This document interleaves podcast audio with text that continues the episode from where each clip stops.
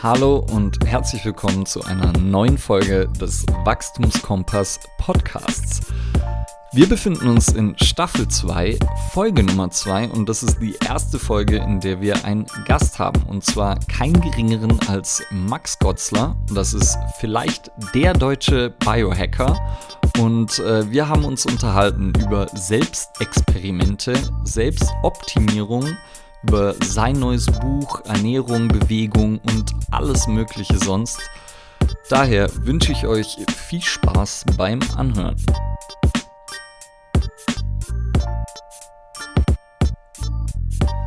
Hallo und herzlich willkommen zu einer neuen Folge des Wachstumskompass Podcast. Heute mit Max Gotzler oder äh, vielleicht auch bekannt als Flowgrade wie seine Firma heißt und dazu erzählt er uns später vielleicht auch ein bisschen mehr, woher der Name kommt.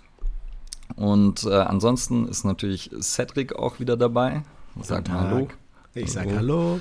Sehr gut. Und ähm, Max, vielleicht könntest du dich kurz unseren Hörern, die dich nicht kennen, einmal vorstellen. Was machst du so? Wer bist du? Wo kommst du her? Irgendwie kurz und knackig. Lustig, hast du gerade gesagt, was?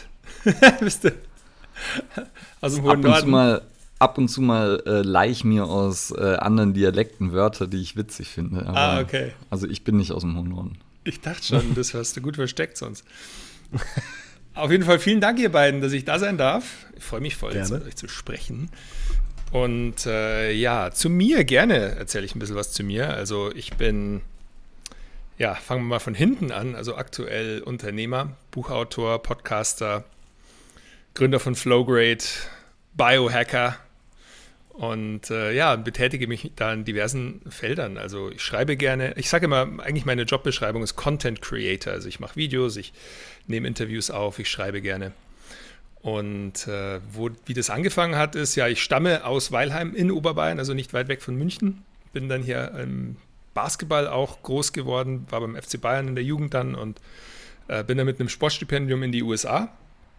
War dort vier Jahre lang, habe meinen Abschluss dann gemacht an der Boston University und äh, bin dann zurück, habe noch zweite Liga gespielt in Deutschland und dann kamen schon so die, die Ideen. Bin ich nach Berlin und habe eine habe mich in einem Startup angeschlossen. Erstmal habe das so ein bisschen das Handwerk gelernt des irgendwie Unternehmen gründens und dann, äh, ja, habe ich mich selbstständig gemacht mit BioTracker. Also die erste Idee war eigentlich schon angesiedelt. Das war damals noch so ein bisschen mehr Quantified Self. Das kam damals so auf und ich kannte das eben aus dem Sport. Damals an der Boston University war das schon Thema. Wir hatten einen Physio, der hat uns immer so ein Excel-Spreadsheet in die Umkleidekabinen gelegt und da standen diverse Körperparameter drauf, also zum Beispiel Körperfettanteil, Antrittsgeschwindigkeit, gepaart mit diversen Basketballstatistiken. Und das war eben schon echt interessant damals für mich, weil du so Trend, Trends gesehen hast. Also über die Saison bist du dann zum Beispiel ein bisschen leichter geworden, hast natürlich abgenommen, hast auch Muskelkraft verloren oft. Und dann über den Sommer in der Offseason ging Körperfettanteil natürlich hoch und äh, diverse, aber auch die, die Kraftparameter. Und dann konnte man das so verfolgen. Und ja, und dann gab es eben auch schon Veranstaltungen, wo man sich da mal informieren konnte, auch privat. Und das war eigentlich so mein Einstieg, dass ich einfach mal angefangen habe, so aus privatem Interesse zu solchen Veranstaltungen zu gehen. Damals halt noch als Leistungssportler, so wie kann ich meine Leistung weiter erhöhen, indem ich meine biologischen Prozesse optimiere und da mal ein bisschen reinschaue, äh, was, was sich halt so tut. Ja, und dann kam die erste Idee auf, und zwar auch wieder inspiriert von einem amerikanischen Unternehmen, die Blutanalysen angeboten haben für Leistungssportler. Das war die Firma Inside Tracker, die haben das gemacht für zum Beispiel die Boston Red Sox, die bekannten, das bekannte Baseballteam in den USA. Und da hatte ich die mal kennengelernt, auch auf einer Konferenz. Und dann zurück in Berlin kam eben die Idee, boah, ja, das Problem ist sozusagen dieser schwarz-weiße Laborbericht. Kennt jeder, ja. Du gehst zum Arzt, du kriegst irgendwie deine Laborergebnisse und dann kreist du irgendwie ein paar Sachen ein und sagst, ja, hier ein bisschen hohes Cholesterin oder hier geringer Vitamin D-Wert. Und ja, machen Sie, nehmen Sie mal das. Und dann läufst du zur Apotheke und kaufst dir das Zeug ein. Und keiner wirklich versteht so genau und dann ist es auch noch irgendwie überhaupt unaussagekräftig, was sind die Normalbereiche. Und da war eben dann meine Idee, eine Webseite zu bauen, die Leuten farblich und mit schönen Diagrammen aufbereitet, was ihre Blutwerte eigentlich bedeuten. Und dann bin ich mit einer PowerPoint erstmal zu diversen Laboren gefahren, habe die Idee vorgestellt und dachte erstmal, die machen die hauen mir bestimmt die Türen wieder ins Gesicht, so was will der. Und äh, ich bin ja zudem auch studierter Psychologe, also ich kam überhaupt nicht irgendwie aus dem Biochemie-Thema und äh, habe halt aber diese Geschichte des Leistungssportlers immer erzählt und das fanden die irgendwie interessant. Und dann bin ich tatsächlich auf offene Ohren gestoßen und habe dann nach und nach äh, ja einfach Interesse irgendwie bekommen und dann irgendwann war der Punkt gekommen, habe ich gesagt, Papa, ich brauche ein bisschen Startgeld, ich mache das jetzt. Und habe ich dann auch bekommen. Und dann, ja, dann habe ich aus meiner Wohnung in Berlin damals losgelegt. Wir hatten dann ein Produkt gebaut und zwar so einen versendbaren Vitamin D-Test. Also den Leute zu Hause machen konnten, sich einen Finger pieksen, Tropfen Blut auf, auf dem Filter machen. Und dann hatten wir auf einmal echt Aufmerksamkeit. Also das war irgendwie am Anfang recht hilfreich, weil das Geschäftsmodell war irgendwie überhaupt noch nicht klar und ich dachte mir, ja, ich, wie viel, ich muss ein paar Testkits dann verkaufen und mein Vater meinte dann zu mir, ja, du musst schon, also 10.000 Euro Umsatz im Monat brauchst du eine Firma schon, damit sie überleben kann. Nicht so 10.000 Euro, das ist ja voll viel. Und habe mich da echt, äh, habe das einfach so ein bisschen Learning by Doing dann gelernt. Aber ich hatte dann das Glück, ich habe dann gesprochen auf einer Veranstaltung, die ich mitorganisiert hatte in Berlin und da war ein Brand 1 Journalist also von der Wirtschaftszeitung Brand 1. Und der fand das Thema irgendwie cool und der hat dann einen Artikel geschrieben und mit so einem Subteil über mich tatsächlich als der Körperoptimierer, das war die Überschrift. Und danach haben auf einmal dann alle angeklopft. So, da war dann ARD, ZDF, RTL und alle fanden irgendwie dieses Thema so Selbstvermessung, Selbstoptimierung zu dem äh, Zeitpunkt dann richtig irgendwie sexy. Das war 2013 etwa. Und ja, und dann hatten wir auf einmal Traffic auf der Webseite. Aber das Feedback von den Kunden war immer, also wir haben eben nicht wirklich viele Testkits verkauft. Wir hatten dann noch Fettsäuren dazu und Entzündungsmarker, also Vitamin D war dann nicht mehr das einzige Produkt. Aber die Leute kamen und sagen, ja, ja, ich weiß schon, ich habe Mangel. Sag mir doch einfach, welches Produkt ich kaufen muss. Mhm. Und äh, ich habe halt über den Blog da angefangen, auch das immer wieder mal zu erklären und dann hatten wir eben Traffic. Und irgendwann kam dann die Idee, okay, die Testkits, die laufen nicht ganz so gut. Wir sollten eigentlich auch, also wenn wir den Arzt schon spielen mit der Diagnostik, dann machen wir doch auch gleich noch eine Apotheke ins Haus rein und verkaufen Produkte. Und dann hatte ich damals, äh, vielleicht sagt den Zuhörern der Begriff Bulletproof Coffee was. Ich denke, euch beiden sagt da vielleicht was. Den Gründer kennengelernt, eben auch auf so einer Konferenz, auf einer Quantum for Self-Konferenz, recht früh, wo der noch eben nicht wirklich groß war. Und der hatte aber schon Produkte und das Thema Bulletproof Coffee, das wurde gerade so bekannt. Und das war unser erster Partner dann. Da hatte ich mit dem dann vereinbart, hey, wir verkaufen seine Produkte mal im deutschsprachigen Raum. Und das hatte ich echt unterschätzt, Leute. Das war dann, das war echt für mich als Jungunternehmer damals, da sind mir schon die Augen aufgegangen, weil wir hatten halt so ein paar, weiß nicht, äh, Umsätze gemacht und also nicht wirklich viel. Und dann haben wir dann mal für ein paar hundert Euro Bulletproof-Produkte eingekauft. Und dann irgendwie Fast forward, drei Monate später haben wir schon irgendwie für 30.000 Euro bei denen eingekauft, weil die Nachfrage einfach für Bulletproof damals schon hoch war. Die hatte ich ein bisschen unterschätzt. Allerdings, ich habe mich ein bisschen verrechnet. Ich habe den Zoll und die Mehrwertsteuer natürlich, wie man es am Anfang so macht, irgendwie rausgelassen aus meinen Rechnungen. Und dann hatten wir eigentlich die Ware halt vornehmlich durchgereicht. Also wir haben dann ein paar hunderttausend Euro Umsatz ja. gemacht, aber irgendwie nichts verdient dabei oder wenig. Aber wir hatten ein Business. Und dann kam eben die Idee, okay, die, die Ware aus den USA, die ist schon einfach teuer, weil da ist Zoll drauf, da sind Shipping-Costs drauf. Das heißt, wir machen noch eine Europä also unsere Eigenmarke. Und dann kam nach und nach so die Idee, ja, wir gründen das aus. Also die Diagnostiksparte, die hieß BioTracker, die haben wir jetzt auf Eis gelegt, schon länger. Und die Firma, die jetzt eben dann der, der Platzhirsch wurde, so, sozusagen, das war dann Flowgrade. So, weil wir, ich als Psychologe war immer schon auch fasziniert von diesem Flow-Zustand und dann kam die Idee, hey, wir, wir wollen die Leute gar nicht upgraden, wir wollen sie flow-graden, so in diesen Zustand, in die optimale Erfahrung bringen. Genau, und das war dann unsere Lifestyle-Marke, so eben unter der wir die Produkte angeboten haben. Und das ist dann überproportional gewachsen, eben bis zu dem Zeitpunkt, wo ich gesagt habe, okay, wir brauchen jetzt gar nicht mehr Energie investieren in die Diagnostik. Da gibt es jetzt auch andere Firmen, Labortöchter, die das in Deutschland machen. Und dann machen wir lieber Partnerschaften mit denen. Ja, und dann kam eins zum anderen. Also das war dann echt jedes Jahr. Dann hatte ich natürlich einen Blog, der irgendwie ein bisschen Aufmerksamkeit bekam. Dann kam der Christian Jund auf mich zu, den wir ja alle kennen, äh, der Verlagschef der Münchner Verlagsgruppe. Und das weiß ich, das war auch lustig, Leute. Da ruft er mich an und sagt, hey Max, du, dieser Bulletproof Coffee, funktioniert der wirklich? Ich so, äh, Christian, ja, ja, kann, schon. Ja, komm doch mal im Verlag vorbei, mach mir mal einen. dann, dann, bin ich da angetanzt mit Mixer und Butter und Kokosöl und Kaffee und habe mich voll bemüht, habe einen Kaffee gemacht. Christian hat keinen einzigen Schluck genommen davon. Aber er fand es so spannend, er hat mich die ganze Zeit beobachtet und am Ende, also das war dann nicht nur ein Treffen, aber irgendwann am Ende hat er dann gesagt, so, du musst ein Buch machen. Und dann habe ich mein erstes Buch geschrieben, Biohacking optimiere dich selbst. Und das hat auch wieder dann Aufmerksamkeit bekommen. Dann haben wir, äh, da hatte ich dann schon ein paar Mitarbeiter und, und, und Partner, dann haben wir gesagt, wir machen mal ein Event. Das erste Biohacking-Event im deutschsprachigen Raum. Das war dann das Flowfest. Und ja, und so kam irgendwie eins nach dem anderen zu. Und heute besteht die Firma eigentlich aus drei Standbeinen. Und zwar, also haben wir immer noch den Shop, das ist so unser Brot- und Buttergeschäft, die Produkte. Also das sind Supplements und Nahrungsmittel und mittlerweile auch Tools. Also es sind spezielle Brillen, die Blaulichtstrahlung rausfiltern und äh, noch diverse Sachen einfach, die dabei helfen, selbstbestimmter zu leben. Ich sage immer, die Biologie wieder für dich arbeiten lassen.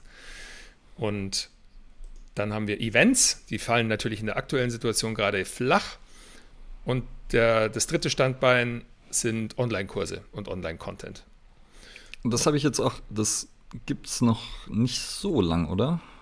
Es gibt es tatsächlich schon länger, als man denkt, aber wir haben es so ein bisschen irgendwie versteckt. Wir haben das dann mal gestartet äh, mit einem Event, den ersten Online-Kurs, ich glaube, das war vor circa zweieinhalb Jahren etwa. Ah, okay. Und dann haben wir aber die erste Charge irgendwie, der, also die ersten Teilnehmer, mit denen das mal wirklich intensiv gemacht, habe ich auch Live-Webinare gemacht und so. Und dann haben wir den zweiten entwickelt, das war ein Schlafkurs, das Schlafupgrade. Lief auch sehr gut. Und äh, allerdings dadurch, dass eben so viele andere Themen immer relevant waren, das war schon immer so ein bisschen mein Problem, dass ich halt so viele verschiedene Sachen immer verfolgt habe, haben wir da immer den Fokus nicht so ganz drauf gelegt. Und jetzt seit, ich würde sagen, einem halben Jahr haben wir jetzt wirklich den Fokus nochmal auf die Online-Akademie gelegt und wollen den Leuten einfach darüber auch dann die Inhalte nochmal näher bringen, zeigen wirklich, wie es geht, wie sie die Sachen umsetzen. Und jetzt stehen wir kurz davor, den dritten Online-Kurs, der geht dann zum Thema Balance und Stressbewältigung mhm. rauszubringen. Und ja, und das ist so unser kleines Lifestyle-Business. Ja, sehr cool. Auf jeden Fall, mega. Ich habe eine Frage, also einfach, weil es mich persönlich interessiert, auch äh, zu den Online-Kursen. Und zwar, ähm, sind die dann so aufgebaut, dass sie für Lehrende sind, also zum Beispiel so Co Trainer, Coaches, etc.? Oder ist es jetzt so vom Prinzip, dass es ähm, um Leute gibt, die im Endeffekt im Endverbraucherraum sind? Also für mich jetzt als Alltagsperson. Also du hast gerade Schlafkurse angesprochen, Balance, ähm, weil du jetzt auch gerade den Begriff Akademie so mit reingenommen hast. Genau, nee, es ist tatsächlich auf Endkunden fokussiert. Also auf Leute, die zum Beispiel einfach daran interessiert sind, ihre Lebensqualität wieder mehr in die eigenen Hände zu nehmen und wirklich äh, mit ja, den, den gängigen Themen des modernen, stressigen, alltäglichen Lebens zurechtzukommen. Wir haben natürlich schon auch, wir haben äh, einige Heilpraktiker, die auch mit uns arbeiten und die dann auch hin und wieder teilnehmen oder auch andere, die einfach sich dafür interessieren. Ich glaube, die interessieren sich einfach dafür, wie macht der Max das? mhm. Und äh, das zieht auch solche Leute rein. Aber gezielt fokussieren wir uns eigentlich auf Menschen, die nicht unbedingt im, also meine Kollegen sind, sondern schon mhm. eher äh, Endnutzer. Ja. Ja, sonst ist das Thema Schlaf ja im Biohacking, glaube ich, eh schon länger äh, irgendwie verwurzelt und äh, da haben sich ja viele dann schon mit beschäftigt wahrscheinlich.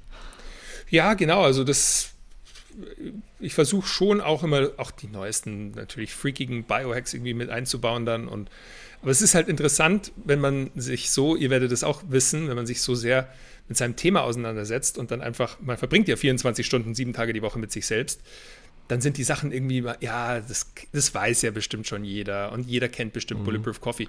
Und ich bin immer wieder erstaunt, wie viele Leute dann schreiben und sagen, hey, was ist denn dieser Bulletproof Coffee?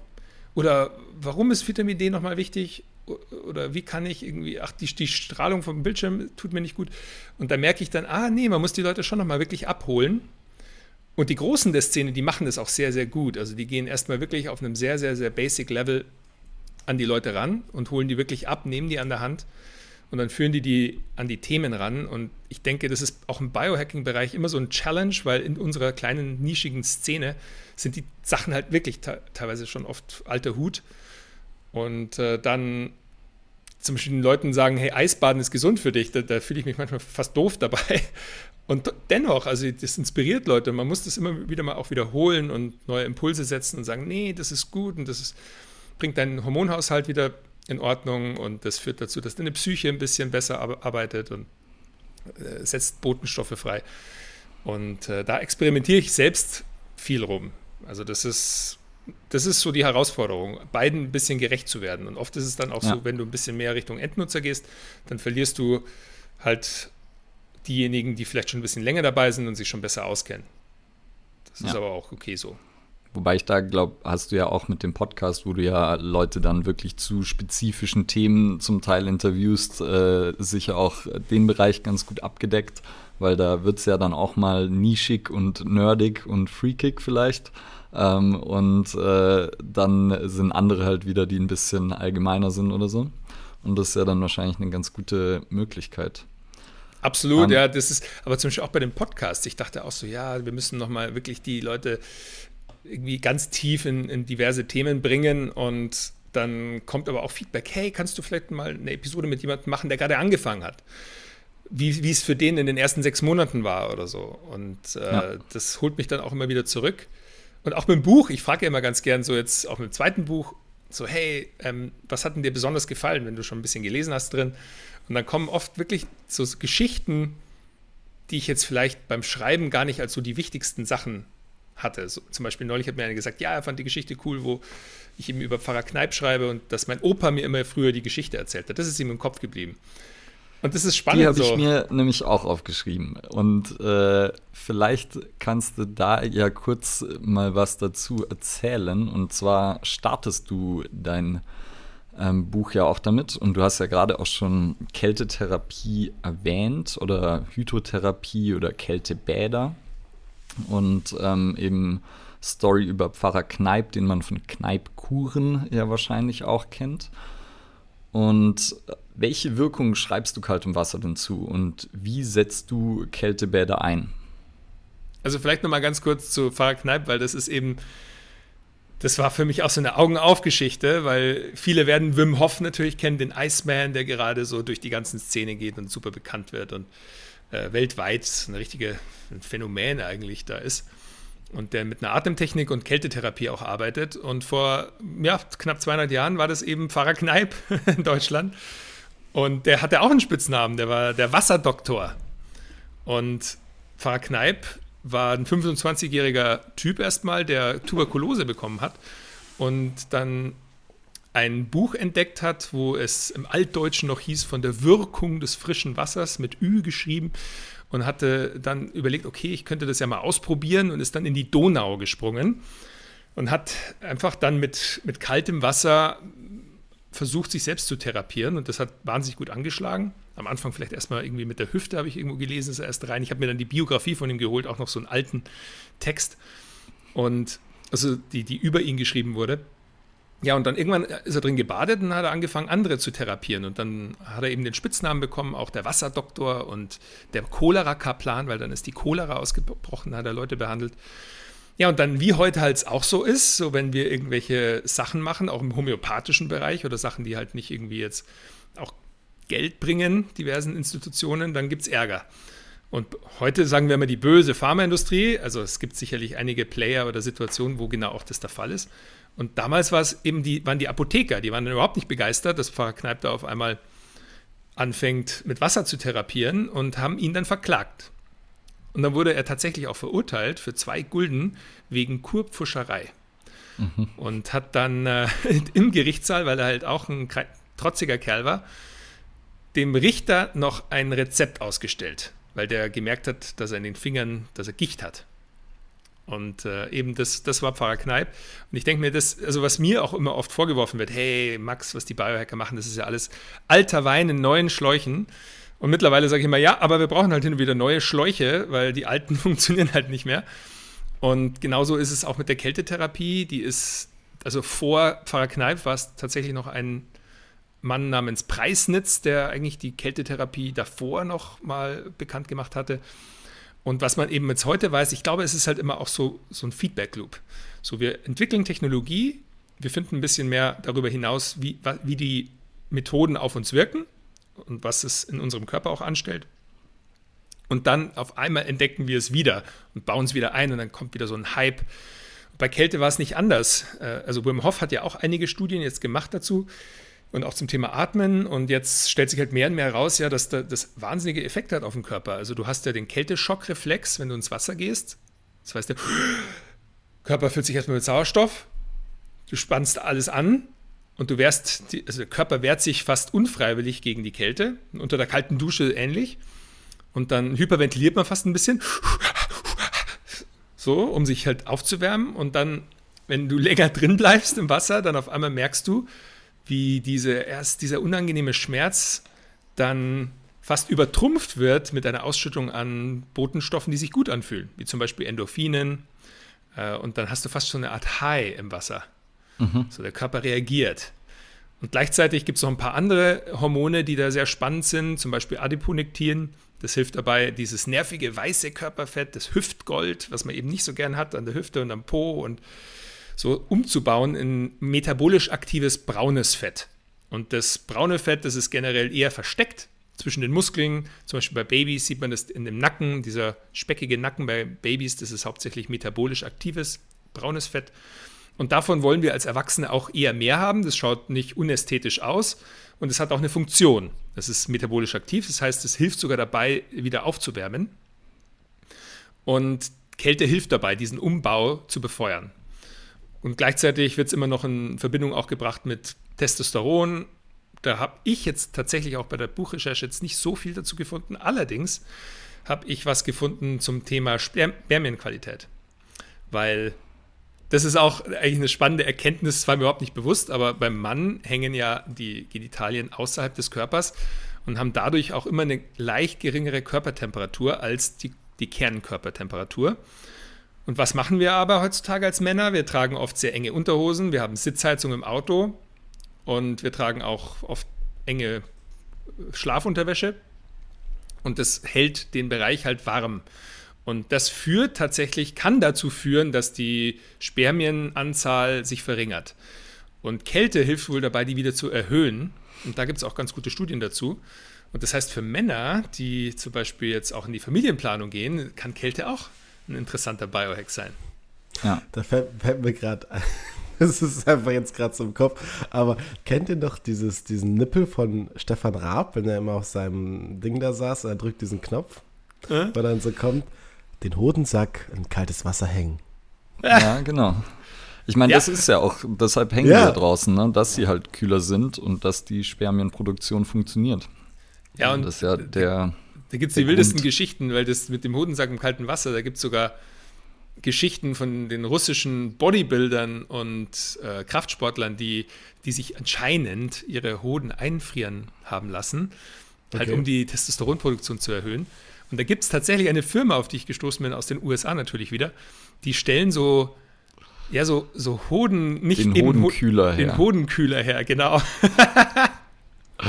Ja, es, es, gibt alles. Und du musst natürlich dann auch äh, drauf treffen. Ich muss ähm, natürlich, genau, alles ausprobieren. Nee, das habe ich nicht ausprobiert. Ja, also ich hab, wir hatten ähm, in dem Podcast auch eine Folge zu Regeneration und da habe ich so ein bisschen mich kritisch gegenüber Eisbädern geäußert, weil ich glaube, dass sozusagen die, also ich denke, dass Eisbäder eine sehr potente Wirkung haben können, ähm, aber nicht unbedingt sozusagen diese unglaublichen Heilsbringer, weil das ist ja oft so, dass irgendwas Neues wird entdeckt, dann sieht man, okay, die Anwendungsbereiche und man hat dann irgendwie, und man versucht es dann auch für alles einzusetzen und das halt gerade für Sportler nicht in jedem Fall Sinn macht. Kann ich. Aber bestimmt. wo ich glaube, dass Verstehen. es eben super interessant ist, ist halt gerade eher, wenn es so ein bisschen als Vehikel eingesetzt wird, weil du setzt dich ja super viel auch mit Meditation, mit Achtsamkeit, mit ähm, sowas auseinander und mit Atmung und Kälte ist, glaube ich, da einfach ein gutes Vehikel, um eben, weil man ja gezwungen wird, sich mit dem eigenen Körper auseinanderzusetzen. Wenn du halt in ein kaltes Bad springst oder in einen kalten See springst, dann wirst du jetzt nicht unbedingt an die Probleme an deinem Tag denken, sondern bist wahrscheinlich im Moment und musst dich auf deine Atmung fokussieren oder wirst von der Biologie dazu gezwungen. Und ich glaube, äh, in der Richtung hat es halt einen viel interessanteren Effekt als jetzt diese, dieser regenerative Effekt in der, im Sport. Aber vielleicht kannst du da mal kurz deine Meinung zu sagen. Ja, absolut. Also was du ansprichst, ist auch generell, finde ich, ein wichtiger Aspekt im Biohacking. Ich sage immer, ein, eigentlich die größte Gemeinsamkeit von allen Biohacks ist ein Mangel an Pauschalempfehlungen. Also es wird ganz schwer, Sachen zu finden, die man einfach pauschal allen empfehlen kann. Also es gibt zum Beispiel auch Leute, die können Kaffee trinken und schlafen dann sogar besser. Gibt es tatsächlich, wenige, aber gibt es. Und es gibt eben auch Leute, die von Eisbaden nicht profitieren. Und ich kann, also was für mich Sinn macht, Eisbaden ist oder generell Kälte ist ein Stressor. Und wir unterscheiden da ja immer ganz gern zwischen dem eher negativ gesehenen Distress und dem positiven Eustress. Und wenn du jetzt zum Beispiel jemand bist, der ähm, die Fähigkeit hat, mit diesem Stressor umzugehen und eben da, daraus mehr Energie zu ziehen und deine Regeneration zu fördern, dann ist es ein Eustress. Allerdings, wenn du jetzt, sagen wir mal, absolut gerade an der Leistungsgrenze performst, und sowieso schon wahnsinnig gestresst bist und hohes Cortisol hast und vielleicht dein Schlaf auch noch nicht so gut ist, dann ist es vielleicht keine gute Idee, dann auch noch deinem Körper der Kälte auszusetzen, was einfach nochmal ein Stressor drauf ist und dann irgendwann ist dein System überfordert. Das könnte ich mir sehr gut vorstellen. Ich würde das wirklich von Fall zu Fall äh, anschauen. Also ich weiß, dass viele ähm, in meinem, äh, also Sport, Basketball natürlich mit Eisbädern arbeiten, auch die Profis, LeBron James zum Beispiel ist jetzt aus Erzählungen ja großer Fan davon. Und der ist jetzt so ein Beispiel, da fällt es dann schwer. Also wenn der jetzt ohne Beißbär noch, sich noch schneller regenerieren würde, das, wär, das würde ja Angst machen. Aber der, ja. äh, das heißt, es funktioniert wohl für immer diverse Gruppen von Leuten und auch Individuen.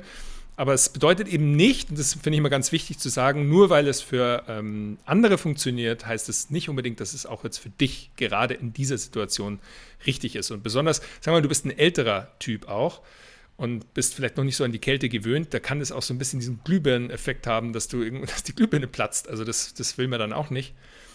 Sondern da muss man sich dann nah, nach und nach rantasten und vielleicht langsam anfangen und vielleicht ist dann auch eine andere Regenerationsmethode von größerem Nutzen, vielleicht eher eine, eine Rotlichtsauna, ohne danach sich kalt abzuduschen.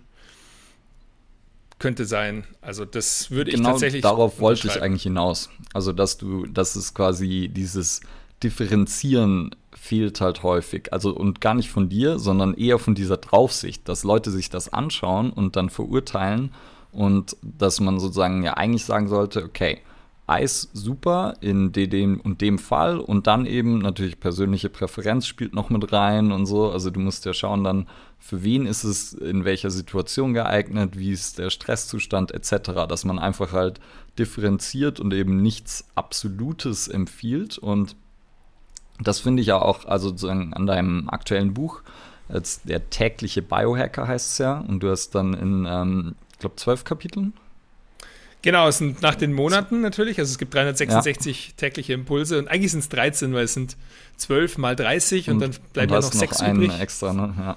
Und das ist dann das Glückskapitel. genau, und du hast dann ja sozusagen dort auch immer einzelne Tipps. Und äh, oft ist ja auch so, also ich hatte immer das Gefühl, so Biohacking, wenn man dann halt immer und immer mehr Biohacks hat, dass dann so, dass dann ja auch Leute denken, ja, und das soll ich dann alles machen. Oder ähm, also dass man denkt, dass das müsste man alles zusammen machen, um dann irgendwie ein erfülltes Leben zu haben. Das ist aber ja, glaube ich, nicht so gedacht. Nee, ganz im Gegenteil. Auch die Überschriften habe ich auch absichtlich so gewählt, dass es keine direkten Empfehlungen sind, sondern sie sind offen gehalten. Also die Überschriften sind in der Satzform gebaut im Rotlichtbaden. Und die komplettieren im Prinzip den Satz, an deiner Stelle würde ich mal im Rotlicht baden oder ich äh, könnte mir vorstellen, dass ähm, es dir gut tun würde, mal im Rotlicht zu baden. Und das heißt, äh, es ist eher ein, es ist gesehen als Impuls. Ich sage auch mal, es sind 366 Impulse. Und wenn es dich interessiert, dann habe ich unten im Kapitel dann noch den Tipp, wie du es umsetzen kannst. Auf jeder Seite. Aber die, generell ist es wirklich so, dass sich die Seiten sogar teils widersprechen. Also ich habe zum Beispiel eine zum Thema Einsamkeit, wo ich gesagt habe, mal einsam sein ist ein Biohack. Also es ist tatsächlich hilfreich, einfach mal für sich zu sein, sich mit sich zu beschäftigen, seine Emotionen zu ordnen und sich eben nicht ständig mit Leuten zu umgeben. Und gleichzeitig habe ich eine andere Seite, wo es darum geht, jemanden zu umarmen oder in Gesellschaft zu sein oder seine Freundschaften zu pflegen. Also es ist grundlegend eigentlich eine Ansammlung von diversen alten Weisheiten, neuen Methoden und Anekdoten und die sich teils selbst widersprechen, aber das keine direkten Empfehlungen sind, sondern wirklich einfach nur Sachen, hey, das könntest du doch mal ausprobieren. Das äh, fand ich, hast du cool gesagt. Also auch, weil genau das fand ich dann im Endeffekt auch sehr cool, weil du einerseits sozusagen sich die widersprechen und andererseits tauchen die Tipps in verschiedener Art und Weise und in verschiedenen Formen auf. Also manchmal hast du einen relativ ähnlichen Tipp und der wird dann nur aus einem anderen Blickwinkel betrachtet. Und ich finde es immer super, weil ähm, oft geht man ja irgendwie davon aus, dass so die eigene Be Begründung, irgendwas zu tun, auch für andere Leute die passende Begründung ist. Und dann sage ich dir vielleicht, hey, ich finde Eisbäder super, weil äh, ich regeneriere super. Und du würdest denken, so, ja, aber ich muss doch gar nicht regenerieren. Und wenn dir aber jemand sagen würde, hey, ich finde Eisbäder super, weil ich dadurch irgendwie, weiß nicht, mein Immunsystem stärke oder so. Und dann ähm, hat man da verschiedene Beweggründe und kann vielleicht den Wert darin erkennen aus verschiedenen Perspektiven. Und das fand ich einerseits super interessant. Und andererseits eben, was du gerade gesagt hast, so hat ja so ein bisschen so einen Workbook-Charakter, also dass man wirklich, ähm, du gibst ja dann Tipps darüber, stellst Fragen an den Leser und äh, auch Fragen, die so zur Selbstreflexion anregen, also wo man dann zum Beispiel die eigene Motivation hinterfragt äh, im Kapitel über Motivation. Und äh, das fand ich, ähm, fand ich cool gelöst. Und dann ist es ja nicht unbedingt so gedacht, ja, mach alle diese Tipps, sondern eben, wie du es dann auch rausstellst, finde die Tipps, die für dich jetzt irgendwie treffend erscheinen und du gibst ja dann sogar auch noch eine Formel mit, wie man das zum Beispiel umsetzen könnte. Genau, ja, also genau so ist es. Das war ja auch, ich muss ganz ehrlich sagen, während des Buchschreibens ist mir das ja erst bewusst geworden, wie viel Umfang dieses Buch haben wird. Weil 366 hört sich erstmal für mich irgendwie beim Kopf überschaubar an. Ja, 366 kriege ich schon hin. Und dann, dann schreibst du mal die ersten 90 und dann war bei mir auf einmal so, wow, äh, ich habe immer noch 276 vor mir. So. Und dann kam eben auch die Idee, genau die Sachen mal aus anderen Blickwinkeln zu betrachten. Das eine, eben wie zum Beispiel Wasser, kaltes Wasser, kann sowohl ein Stresshack sein, also einfach das Gesicht mal in eine Schüssel kaltes Wasser halten und Luft anhalten, aktiviert den Parasympathikus, hilft dabei, Stress abzubauen, ähm, weil das über das Gesicht, du hast eben sehr, sehr empfindliche Sensoren dort und die registrieren dann, okay, wir müssen ihn am Leben halten. Das heißt, die Energie wird so ein bisschen gespeichert, runtergefahren, dein System fährt runter und gleichzeitig blockierst du alle deine Sinne. Du hast ja Augen zu, du hörst nichts, wenn du richtig unter Wasser bist und das ist ein super Stresshack. Gleichzeitig, wie wir gerade schon gesagt haben, auch zur Regeneration oder Wachstum. Dann ist es eher, übrigens, was mir auch noch eingefallen ist zuvorher, ist, wenn du ja im Fitnesscenter bist. Du verletzt ja zum Beispiel deinen Muskel auch, damit er wachsen kann. Das ist die Antifragilität von dynamischen Systemen. Das bedeutet, dass ähm, wir machen erst was kaputt, damit etwas Größeres daraus entstehen kann. So ist es bei Muskeln und so ähnlich kann man sich das auch mit der Kälte vorstellen. So, ich setze meinen Körper erstmal richtig unter Stress und der mobilisiert erstmal eben auch das Immunsystem, deswegen ist es auch ein Immunhack. Und dann danach braucht man natürlich aber auch die Phase, wo, wo du dann dich von der Kälte sozusagen auch wieder erholst, damit es diese Regeneration fördern kann. Und äh, genau, und so hat das Buch natürlich dann sehr viele verschiedene Blickwinkel. und Deswegen die evolutionären Werkzeuge, die kommen tatsächlich ein paar Mal vor, zum Beispiel auch Atmen, ist ein Riesenthema. Kannst ja auch sowohl dein System beruhigen oder dein Nervensystem anregen. Du kannst äh, deine Verdauung sogar fördern dadurch. Du kannst äh, nach Wim Hof sogar dein Sexleben damit verbessern. Super interessant, jetzt kaufen Sie bestimmt gleich alles Buch. Und äh, ja, da gibt es diverse Anwendungsmöglichkeiten. Und fast zu allem gibt es ja auch immer coole Geschichten oder so. Und äh, deswegen, das war so meine, meine Herausforderung, die ich dann im Buch in die Realität umsetzen wollte, dass ich eben das unterhaltsam mache, dass ich es äh, befülle mit ja. bildlichen Geschichten auch und Anekdoten. Ja, das, ich fand auch Äh, die, die Tipps sind ja dann so mal irgendwie wissenschaftlich dargestellt, mal mit einer kleinen Geschichte erklärt. Und hinter jeder könnte ja eigentlich so ein ganzes Sachbuch nochmal stecken, beziehungsweise hinter den meisten steckt wahrscheinlich sogar ein ganzes Sachbuch oder mehrere, die man zu dem Thema lesen könnte. Und das fand ich eben dann auch ganz cool, dass es so die Möglichkeit liefert und Anreize, um sich einfach mal mit anderen Feldern zu beschäftigen, die man vielleicht noch nicht unbedingt bedacht hat. Mhm. Ja, danke für das Feedback. Und sonst, Cedric, du wolltest auch noch? Ja, ich äh, habe jetzt noch mal so eine eine Frage dazu, die sich da auch A mit den, mit den Themen, die wir gerade genannt haben, beschäftigt, aber auch mit deiner Person und die Sichtweise darauf. Du hast es gerade schon gesagt, du bist beim Schreiben, hast du so gemerkt, okay, das ist echt viel und es macht Sinn, verschiedene Perspektiven zu den Themen aufzunehmen. Ähm, jetzt zoomen wir nochmal ein bisschen raus, so auf deine Karriere jetzt gesehen, wo du im ersten Mal dir überlegt hast, okay, ich will den Leuten was, was mitgeben.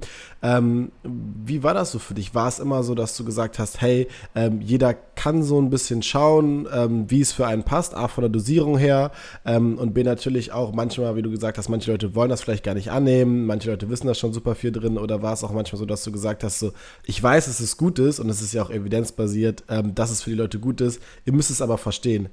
Weißt du, worauf ich hinaus will? Also es geht so ein bisschen darum, dass ja man manchmal das Gefühl hat, die Leute müssen es auf jeden Fall verstehen und man bietet es ihnen nicht sozusagen an, in diesem Workbook-Format, wie du es jetzt gerade gemacht hast in deinem Buch, sondern sagt so, okay, das ist hier so Anführungszeichen absolute Aussage und glaube mir, das ist richtig und mach das.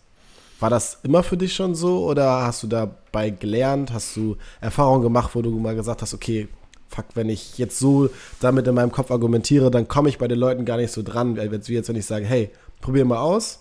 Es ist einfach nur eine Möglichkeit. Kann für dich passen, kann nicht passen. Ja, sehr gute Frage.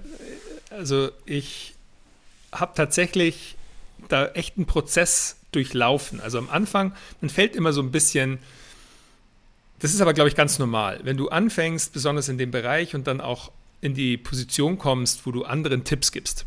Also wir sind ja auch irgendwie im Bereich Lebenshilfe. Und dann fällt man, glaube ich, hin und wieder automatisch in so die Rolle, ich sage immer, des Kassettenrekorders. Also dann spielst du auf einmal erstmal Sachen wieder, die hast du irgendwo gehört und dann empfiehlst du die einfach so weiter. Bei mir war das natürlich am Anfang auch von Tim Ferriss oder von Dave Asprey und von Ben Greenfield, die so ein paar Jahre vor mir waren.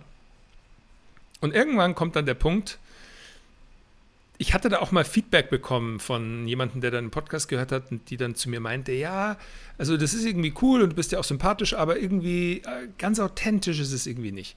Und das hat mich ganz schön getroffen und da habe ich dann auch eine Zeit lang irgendwie mich damit beschäftigt. Und dann kam mir irgendwann, ja, die Leute erwarten schon, dass ich ihnen was mitgebe, was ich also halt auch erfahren habe, wovon ich wirklich, äh, dass ich integriert habe für mich, auch als Erfahrung und das für mich funktioniert hat. Und ich glaube, das ist genau der Punkt und ich hoffe, das ist die Antwort zu deiner Frage. Denn ich, das war dann für mich die große Errungenschaft, dass ich muss nicht alles wissen und ich muss auch den Leuten nicht genau irgendwie sagen, hier mach das und dann funktioniert das zu 100 Prozent. Das ist gar nicht meine Aufgabe, sondern es geht vielmehr darum, Impulse zu geben, aber aus meinen persönlichen Erfahrungen und Sachen, die ich gemacht habe. Und besonders der Biohacking-Bereich besteht ja sehr viel aus Selbstexperimenten auch. Ich zitiere zwar mhm. auch viele Studien, aber es geht in erster Linie auch sehr viel darum, zu sagen, hey, Leute, das ist richtig cool, ich habe diese Technik ausprobiert, das und das hat es in mir bewirkt. Hier gibt es vielleicht auch noch Studien, die das belegen, warum das so passiert ist. Wäre eine Idee, das mal für dich auszuprobieren. Aber ich bin ja auch kein Arzt, also ich kann jetzt nicht sagen, ähm, hier nimm das Medikament und mit deiner irgendwie Gesundheits- und Krankheitsgeschichte passiert das und das und das. Und da will ich mich auch immer dann ganz klar distanzieren, dass ich eher sage, hey, ich rede von mir. Und jedem steht es frei, sich da zu bedienen. Es ist wie eine Art Buffet, eben auch ein bisschen wie das Buch und wie eine Werkzeugkiste. Und das sind Impulse. Und so. Mhm. Aber ich habe jetzt keine Garantie dafür, dass es genauso funktionieren wird für dich wie für mich. Hm.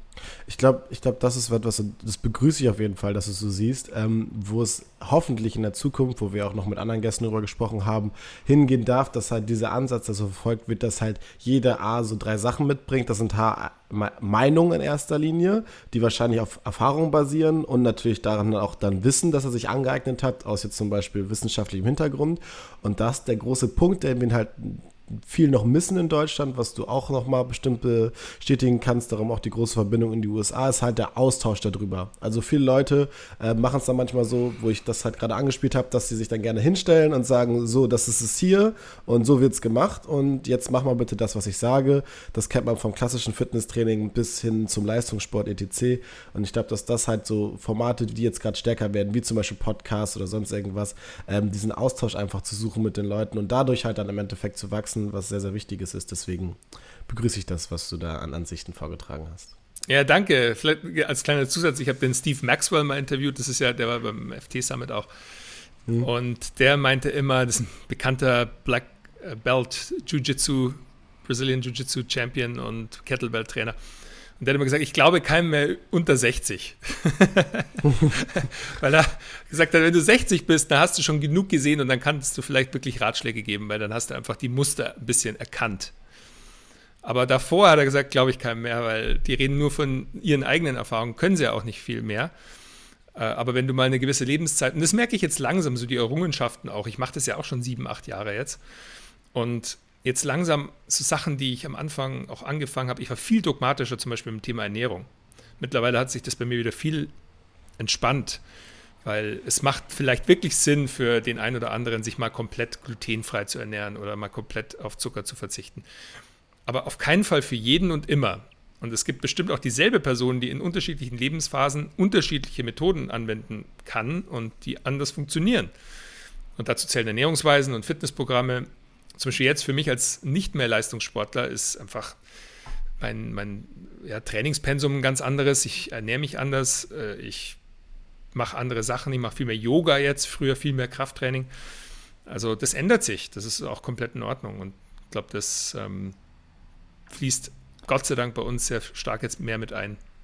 Jetzt hast du gerade eh schon zwei Fragen, die ich mir auch äh, vorher aufgeschrieben hatte, so ein bisschen angerissen. Und zwar einerseits, also hatte ich mir, du hast ja viel eben mit Ernährung auch rumexperimentiert. Und ich fand es gerade schon ganz schön, dass du gesagt hast, ja, es können verschiedene Sachen auch da für verschiedene Leute ähm, funktionieren. Wie ernährst du dich gerade oder worauf achtest du, wenn du es so kurz beschreiben müsstest? Also ich merke schon, dass, äh, also generell habe ich das Gefühl, dass fast egal, was ich esse, auch wenn ich jetzt wirklich wenig Kohlenhydrate esse, dass es doch irgendwie mein System runterfährt. Also wenn ich jetzt wirklich arbeiten will, ich bin oft wirklich den Tag über erstmal am intermittierenden Fasten. Also und das fast ungezwungen. Also bei mir, ich habe dann auch keinen Hunger morgens, wenn ich dann weiß, boah, ich muss jetzt irgendwie, ich habe ein paar Termine oder ich schreibe einen Blogartikel oder ich nehme einen Podcast auf, dass ich davor eben nichts esse. Heute habe ich tatsächlich jetzt was gegessen, weil wir jetzt recht äh, schon am Nachmittag aufnehmen. Aber dann bin ich einfach leistungsfähiger mental, weil einfach die Energie halt nicht in die Verdauung geht. Und das heißt, das mache ich recht häufig, dass ich einfach meine Mahlzeiten reduziert habe. Also, dass ich also maximal zweimal am Tag esse. Das mal so grundlegend. Und dann versuche ich schon so ein bisschen jetzt mittlerweile die Saisons mehr einzuarbeiten, also die Jahreszeiten. So im Sommer sind halt einfach Früchte da, da esse ich auch mal ein bisschen mehr auch Erdbeeren und was halt gerade so, so verfügbar ist. Und dann im Winter eher fettreich, auch ein bisschen äh, mehr Fisch. Ich habe hier auch einen coolen Fischladen unter mir und, und viel Fleisch. Ich bin schon sehr fleischlastig in der Ernährung generell. Und dann probiere ich schon einmal im Jahr eigentlich so eine kleine Keto-Phase mal zu machen, auch ein bisschen, um mich selber rauszufordern. Also Keto, für die es nicht kennen, das ist eine sehr kohlenhydratarme Ernährung, wo du halt den Kohlenhydratanteil auf unter 10 Gramm pro Tag reduzierst und dann dein Fettstoffwechsel hochfährt. Und dabei werden sogenannte Ketonkörper produziert, äh, die unseren Mitochondrien, also den Zellen, auch zur Energiegewinnung dienen. Und das ist immer ganz hilfreich, mal zur Entschlackung auch. Das machen oft mittlerweile viele Sportler in der Offseason, dass sie einfach mal eine Zeit lang Keto sind, weil die sind gleichzeitig auch noch antientzündlich, diese kleinen Ketonkörper, und auch noch antikatabol. Das heißt, sie verhindern den Abbau von Muskelmasse, wenn dein Körper sie gut verwenden kann. Und das heißt, in der Hochleistungsphase sind sie nicht so super ideal, diese Ernährungsweisen, weil du brauchst einfach ein bisschen Zucker und Kohlenhydrate, weil das einfach die schnelle Energie ist. Ich sage immer so ein bisschen, das sind die Mikrowellen, die Mikrowellenenergie, das ist der Zucker und der Slow Cooker, das ist das Fett. So, das ist lang, längerfristiger. Das brennt länger und heißer. Ja. Und äh, genau, und deswegen passe ich das immer recht, recht häufig an. Und manchmal bin ich da auch schon so, dass ich, dass ich mal so meine Sündenphasen habe. Und jetzt im Sommer habe ich wahnsinnig viel Eis gegessen. Ich habe so einen Eisladen hier und immer wenn ich vorbeigegangen bin, habe ich mir eine Google Eis geholt. Und Kenn ich noch wen? Grundsätzlich äh, auch so. Kenn ich noch wen auf jeden Fall. Also Sommer gibt es immer Eis. Ohne, gell? Ich weiß, das ja, ähm, ich wollte nur kurz was, was du zu Keto auch gesagt hast, dass es für dich ja auch so eine Art äh, Herausforderung ist. Und das finde ich da auch immer wichtig, weil ich glaube, kann Vorteile haben. für viele Leute scheitert es halt an der, Prakti an der Praktikabilität, dass es nicht so praktikabel ist, ähm, weil sie eben Probleme haben, es umzusetzen. Und finde ich dann ganz gut, wenn man sagt, so, hey, ich mache das als kurze Phase und äh, weiß auch, wo ich diese Phase einsetze, dass es sozusagen zum Beispiel als Sportler mir nicht schadet, sondern ich setze es da ein, wo ich Kapazität dafür habe. Ähm, das ist, glaube ich, relativ smart, wenn man sowas machen möchte. Absolut. Genauso würde ich es auch empfehlen. Und das Problem eben, das ist ja, warum die Ernährungsweise auch jetzt bekannt wurde, auch mit Paleo und Low Carb und so weiter, dass die Leute halt sich ja über längerfristige Zeit einfach nicht optimal ernähren, also sehr einseitig. Und in dem Falle einseitig bedeutet sehr viel Zucker, sehr viel Kohlenhydrate, sehr viel Weizenprodukte. Und an sich ist erstmal nichts schlecht. Ich würde auch sagen, Zucker ist erstmal neutral. So richtig eingesetzt kann es auch helfen. Und das Thema eben, warum jetzt viele Leute mit Schilddrüsenproblemen auch zu kämpfen haben und mit ähm, Morbus Crohn oder chronischen Darmentzündungen generell, das rührt halt oft genau aus dieser über Jahre lang eingehaltenen einseitigen Ernährung. Und dann macht es Sinn, dass solche Ernährungsweisen aufkommen, so, ein Gegen, so eine Gegenbewegung wieder stattfindet. Und wenn du dann aber eine Zeit lang mal dabei bist und eigentlich dann gesund bist, das ist natürlich jemand, der jetzt eine chronische Glutenunverträglichkeit hat, der muss halt darauf verzichten. Das ist absolut so. Oder jemand, der Hashimoto hat, der sollte auch erstmal schauen, dass er die Stressoren reduziert. Aber wenn du jetzt, sagen wir mal, keine Probleme hast, dann profitierst du eher davon, wenn du rotierst. Also wenn du hin und wieder mal ja, eine Challenge einfach für dich auch machst. Hey, diesen Monat mal kein Alkohol, kein Zucker, äh, dann vielleicht wieder ein bisschen zulassen. Weil es geht ja im Grunde geht es uns allen um Lebensqualität. Also je nachdem, was dein Ziel ist. Mir geht es jetzt stark um Lebensqualität. Ein Sportler, der will vielleicht jetzt erst noch mal ein paar Meisterschaften gewinnen. Aber wenn du für dich definiert hast, was dein inneres Anliegen ist, warum du das überhaupt machst, und das kann durchaus sein, auch langfristig gesund zu bleiben, dann, dann würde ich sagen, dann macht es erst Sinn, die Ernährungsweisen für sich auszuwählen. Kurze Frage dazu. Mhm. Gibt es dazu auch einen Auszug oder vielleicht jetzt auch einen Tipp oder vielleicht auch eine Idee für später, wie ich denn dazu überhaupt manchmal finde? Weil wir haben ja manchmal dieses ganz große Thema bei Leuten auch, was mache ich überhaupt glücklich oder was ist meine Lebensqualität? Manchmal werden viele Sachen vorgeschoben. Tipp ja, 1 im Buch. Okay, gut. Alles ja, klar, ja, wunderbar. Das, genau, das ist also das Anliegen für sich definieren, das halte ich für sowieso generell immer gut. Das muss man fast täglich machen. also ich falle ja auch immer wieder äh, in, in so Verhaltensweisen, weil ich meine, das große Problem unserer Zeit ist, für mich zumindest, dass wir mehr und mehr fremdbestimmt einfach durchs Leben gehen und Leuten wird vorgezeigt, was sie anschauen sollen auf Netflix und gezeigt, was sie kaufen sollen auf Amazon und was sie lesen sollen und so. Und jetzt gerade die ganze Biohacking-Bewegung ist so ein bisschen eine Art Demokratisierung des persönlichen Wohlbefindens, wo es darum geht, einfach das wieder in die eigenen Hände zu nehmen, so wieder selbst zu bestimmen, mhm. was, wie ich meine Zeit mhm. verwende. Und also ich kenne es ja selber, du, ich bin auf Instagram und dann zack, eineinhalb Stunden weg. Und äh, also es, ich probiere da selber gerade auch damit umzugehen. So, wie lasse ich das in mein Leben? Weil auch Instagram jetzt für mein Business ist wichtig. Ich muss mich irgendwie damit beschäftigen weil die Leute einfach da, darüber auch zu uns finden.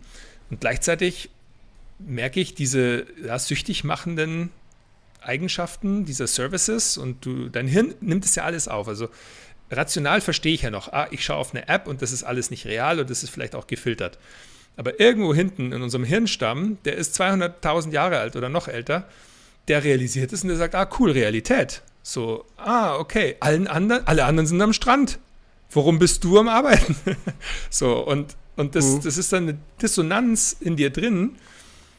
Und da kommt dann, also wir sagen FOMO dazu, genau die Angst irgendwie, ah, ich komme zu kurz, ich verpasse was.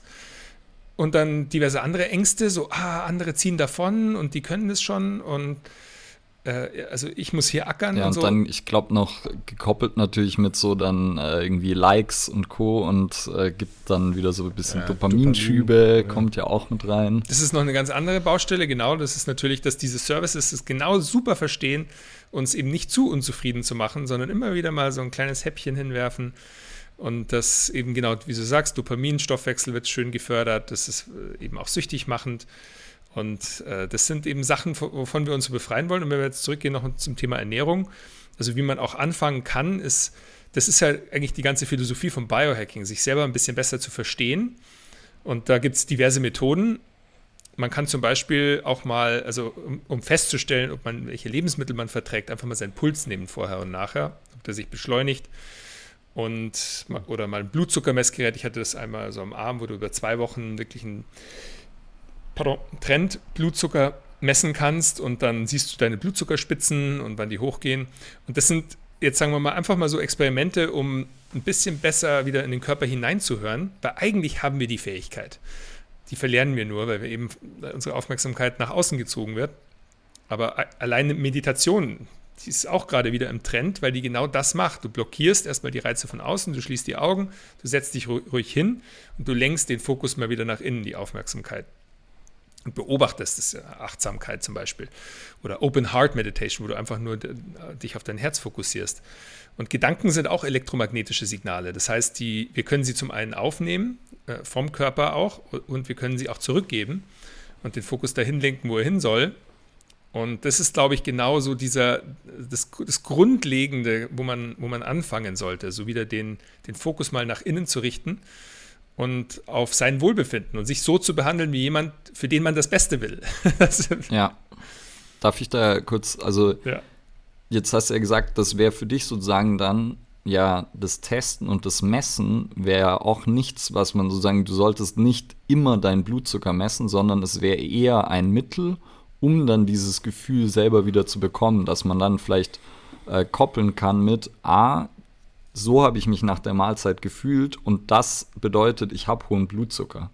Oder? Also, dass man so selber eben dieses Gefühl auch wieder entwickelt und dann nicht mehr unbedingt alles messen muss. Genau, also die Messungen und ge- generell die Wissenschaft dient halt super als objektives Feedback, wo du es einfach mal schwarz auf weiß dir betrachten kannst von außen und auch über dein rationales Hirn es verstehen kannst. Ich meine, es gibt ja immer auch wieder diese Phänomene, wo jemand zum Beispiel deinen Blutzuckerwert auspendeln kann. und da, also die sind teilweise richtig akkurat. Und warum ist das so? Weil die greifen im Prinzip auf ihr Unterbewusstsein und diese, diese Mikrobewegungen von dem Pendel, also von der Handbewegung, äh, die, da aktiviert der einen Mechanismus, wo er über sein Unterbewusstsein halt Signale bekommt, was sein System gerade für den wahrscheinlichsten Blutzuckerwert hält. Und dann kannst du das Pendel da drüber halten, auf einer Karte zum Beispiel, und dann zeigt er dir die Zahl an. Und da habe ich tatsächlich auch schon wirklich phänomenale äh, Sachen erlebt.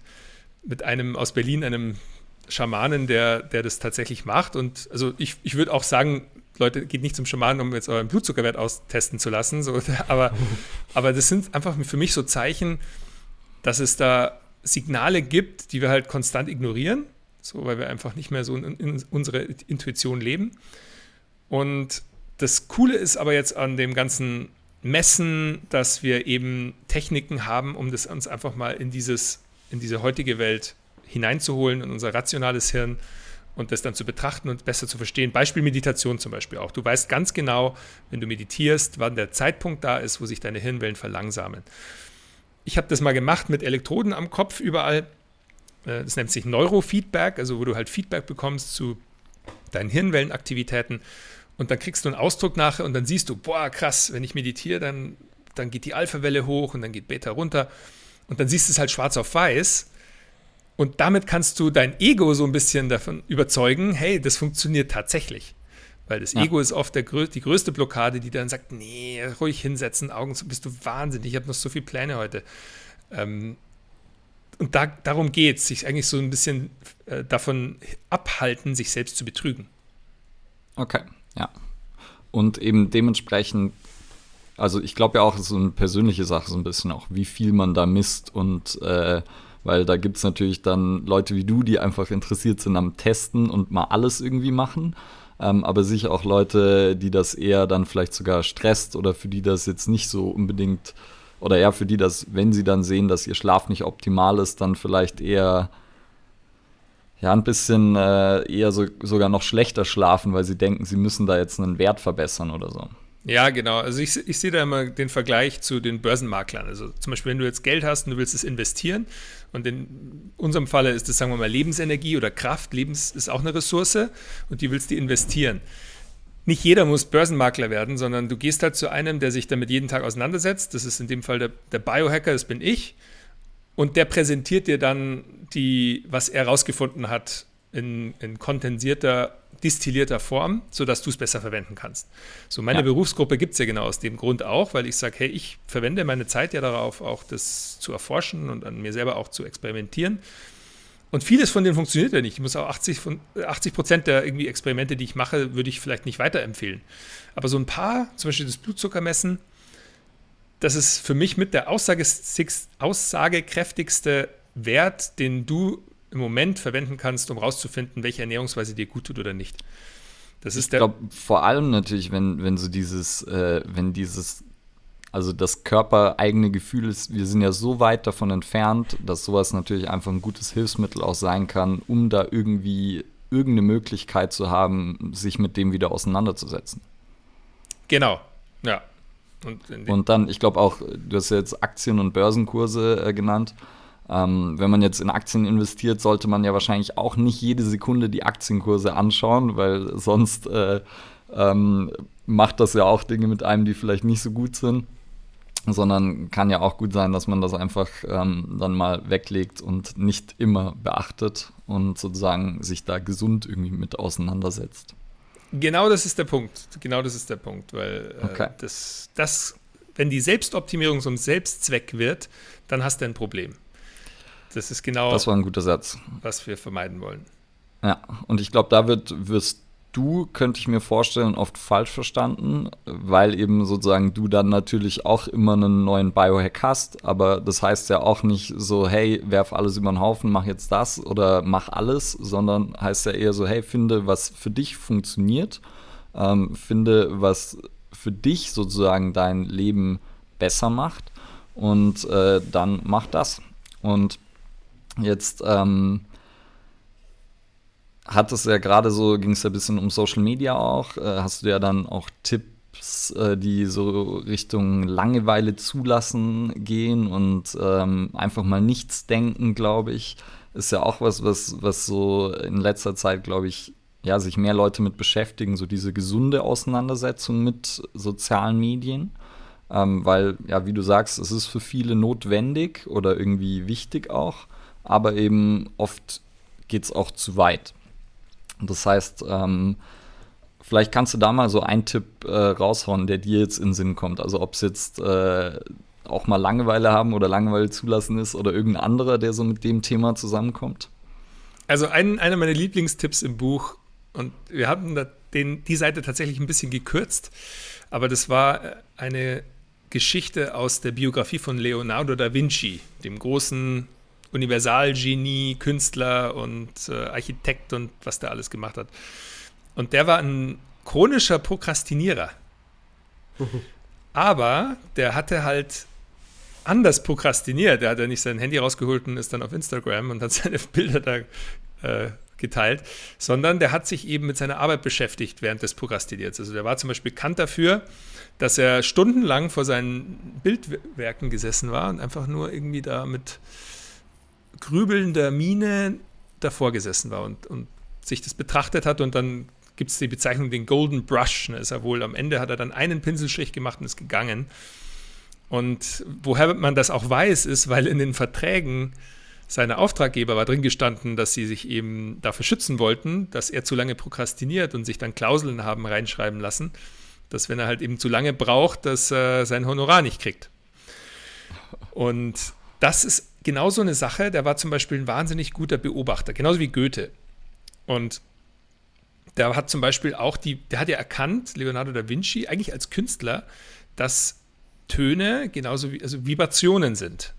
Und zwar nur über Beobachtung. Der war eines Tages mal irgendwie an einem See gesessen, hat kleine Steinchen reingeworfen und dann hat er die Glocke aus dem Nachbardorf gehört Und irgendwann hat er die Verbindung hergestellt, dass diese Wellen der lauter und leiser werdenden Glocke und diese Wellen, die entstehen, wenn ein kleines Steinchen in, in den See wirft, dass die sich ähneln. Und dann hat er auf einmal, zack, kam ihm der Geistesblitz, hey, das müssen Wellen sein, Frequenzen. Und das ist zum Beispiel so ein Tipp, dass man, weil wir so eben in dieser externen Welt leben und dieses Beobachten so ein bisschen verlieren. Ich meine, ich kenne es genauso. Ich fahre zur U-Bahn, zum Beispiel eben zum Verlagstermin und da hast du alle möglichen Gedanken und so. Und beim Verlag angekommen, da habe ich fast Amnesie. Da weiß ich nicht mehr, dass ich überhaupt in der U-Bahn war. So was, so wenn mir mich jemand fragen würde, wie viele Leute da drin waren, ich habe keine Ahnung. Und dann ist, also das ist ein Zeichen für mich, dass ich nicht achtsam bin. Und jeder Moment meines Lebens ist ja der Moment, wo ich gerade am Leben bin. Also es gibt keinen Beweis dafür oder kein Beispiel, dass wir unsere Vergangenheit wiedererleben. Das heißt, eigentlich wachen wir jeden Tag auf und wir haben dieses Leben und das Hirn mit all seinen Erinnerungen. Und es geht darum, jetzt diesen Moment so gut zu kreieren und zu gestalten, wie wir halt können. Und äh, ich finde, wenn man da einfach so ein bisschen achtsamer ist, dann kann man theoretisch kreativ in jeder Situation seines Lebens sein. Du kannst kreativ sein, wenn du ein Glas Wasser trinkst allein wenn du achtsam es hochhebst, das ist ja faszinierend, wie dein Arm nach deinem Willen sich bewegt und du nimmst das Glas und du führst es an die Lippen und du trinkst. Und wenn man das in jedem Moment seines Lebens macht, dann, dann bist du auf einmal viel mehr in deiner Mitte, in Harmonie und dann merkst du auch, was dir auf einmal Energie gibt und was nicht. Das mache ich zum Beispiel auch viel mit meinen Kunden, dass man eben aufpasst, welche Sachen dir eher Energie geben und welche dir eher welche wegnehmen. Und das können Nahrungsmittel sein, das können Menschen sein, das können Aktivitäten sein. Und dein Leben dann nach und nach mehr zu füllen. Und wenn du achtsam bist, wirst, wirst du es automatisch machen mit den Dingen, die dir dann mehr Energie geben. Und äh, deswegen ist ein Tipp von mir, weil du mich gefragt hast, dieses einfach mal ruhig sein und einfach, also mal nichts anderes machen, sondern nur in dem Moment sein. Und sei es nur eben, entweder du, du blickst auf eine, bist Schriftsteller und schaust auf eine leere Seite oder du schaust aus dem Fenster, aber du machst mal nichts. Also ich habe mich erst vor ein paar Wochen mal dabei erwischt, ich hatte zwei Stunden und dann dachte ich mir, ach, ich habe jetzt zwei Stunden, was könnte ich jetzt machen, was gut für mich ist? Ach, ich setze mich jetzt hin und ich meditiere. Aber das ist falsch. So, auch in dem Fall ist die, Medita die Meditation eine gezwungene Aktivität, um mit einem Ziel einfach irgendwie was zu optimieren. Und dann, dacht, dann ist mir das in dem Moment auch aufgefallen, da dachte ich, das ist Bullshit. Nee, ich habe jetzt zwei Stunden, ich habe nichts zu tun, ich mache jetzt einfach mal nichts. Und dann habe ich mich auf meine Terrasse gesetzt und habe einfach mal in den Himmel geschaut und geschaut, was passiert. Und dann merkst du auf einmal, wie du fast so eine Beobachterrolle in dich selbst hineingehst. Also du setzt dich wieder auf eine Couch und schaust einfach mal zu, was so passiert. Und du machst, dann merkst du, dass fast so ein Autopilot sich anschaltet, weil dein Herz schlägt ja sowieso weiter, dafür musst du nichts machen. Und der Autopilot, der trägt dich fast durchs Leben. Theoretisch kannst du in dieser Beobachterrolle bleiben, weil wenn du Hunger hast, dann wirst du fast wie von automatisch aufstellen, äh, stehen und dir was zu essen holen. Also unser System weiß schon ganz gut, was es braucht. Wir sind alle Gewinner. Wir haben irgendwie äh, die, diese vielen Jahre der Evolution überlebt. Äh, alle unsere Vorfahren haben noch viel schlimmere Zeiten erlebt. Das heißt, wir sind alle Gewinner und wir haben die zwei besten Problemlösungsorgane, die es überhaupt gibt: unser Herz und unser Herz. Herz, unser Herz und unser Hirn. und das das Hirn, das ist überaktiv und das Herz kommt ein bisschen zu kurz in dem Ganzen. Aber die arbeiten ja auch zusammen. Und deswegen dieses, das Thema Achtsamkeit ist für mich ein Riesenthema. Es fällt mir auch selber sehr schwer, so in die Ruhe zu kommen, einfach mal ruhig oder still zu sein. Aber das würde ich jedem empfehlen. Das ist mit einer der wichtigsten Sachen in dem Buch. Ja. Und das ist ja dann auch, was ich vorher schon gesagt habe, das Schöne, dass du da viele Varianten lieferst, wie man das machen kann. Weil Meditation ist, glaube ich, nicht für jeden was oder ist nicht für jeden das Mittel, sondern es gibt ja viele Wege, das zu erreichen und ist aber eben, glaube ich, in unserer Zeit, die immer schneller wird, immer mehr Informationen, die auf uns einprasseln, wichtig, dass man eben dann nicht sozusagen auch Wissen nicht konsumiert und auch die Selbstoptimierung nicht zu so einem äh, ja, Konsumgut wird, wie du sagst gerade, dass du hast zwei Stunden für dich und denkst, ah, was muss ich jetzt noch machen, was muss ich noch mehr machen, sondern dass man dann eben einfach auch einen Ausgleich zu dem schafft und es schafft eben irgendwie auch mal ähm, nichts zu tun, zum Beispiel. Hm. Finde ich äh, sehr cool. Und vor allem, das, das staut sich ja auf. Also die Energie, wir sind ja im geschlossenen Raum, das, nach dem Energieprinzip, Energie geht ja nicht verloren.